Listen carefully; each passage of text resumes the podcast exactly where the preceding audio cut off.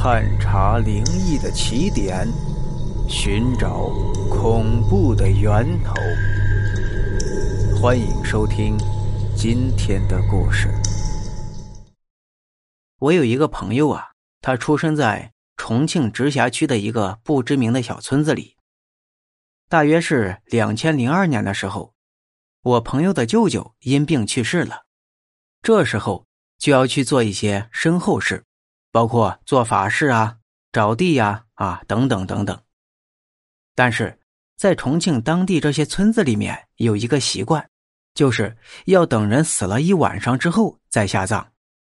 那时候我朋友的舅舅有两个家，一个家在原来的村子里，另一个新家在另一个村子里。而我朋友的舅舅的尸体放在旧家里，而我朋友的舅妈则是在新家，需要带孩子。还得办些事儿，到晚上才去舅家。那一天，他舅舅去世以后也是一样，他舅妈就在新院子里带孩子。等到晚上九点钟左右的时候，就开始出门，从新家的村子去舅家的村子，从旧家村子到新家村子步行大概需要四十分钟左右。我想大家都知道啊，农村一般来说，村子与村子之间都是田地。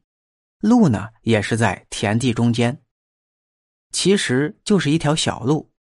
当时我这朋友的舅妈出门以后，走的还很慢，大概走了十五分钟以后，就感觉他走的小路左边大约有二十米，有一个白色的物体跟着他一起移动。开始他没有太留意，后来走了五分钟，就感觉不对劲儿了。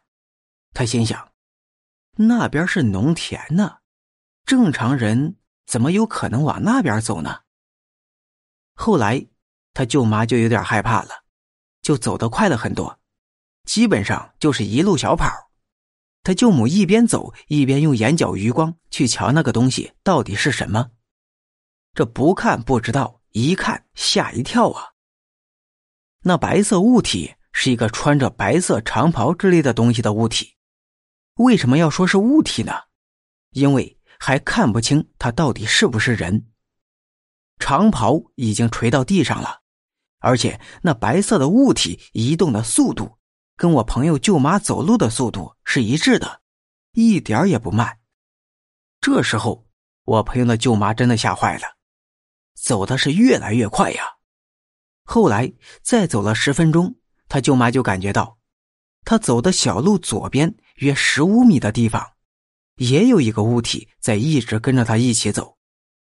这时，他忍不住用眼角去瞅一下，竟然是一个小孩子，看样子差不多有五岁左右，非常可爱，身上穿的是一件红色唐装，一边走一边跳着，跟着我朋友舅母的速度一起走。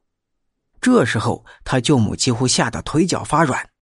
停都停不下来，一直拼命往前走，大概走了有二十分钟左右，就看到了舅家的村子。因为村子村口都是有路灯的，结果这时在小路左边白色长袍的物体突然就停下了，不再往前走，一直停留在原地一动也不动。这时他舅母一点也不敢停下来，还是一直往村子里走。这时他发现。右边的那个小孩子跟着他舅母还在一起走。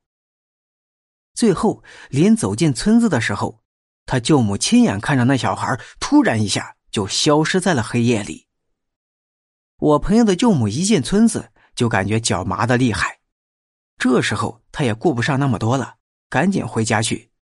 这一进家里，奇怪了，怎么家里人都睡觉了？这时。他一看挂在墙上的大钟，已经是深夜一点钟了。想想吧，这平时走路四十分钟的路程，今天用跑的，用了四个小时，咋回事儿？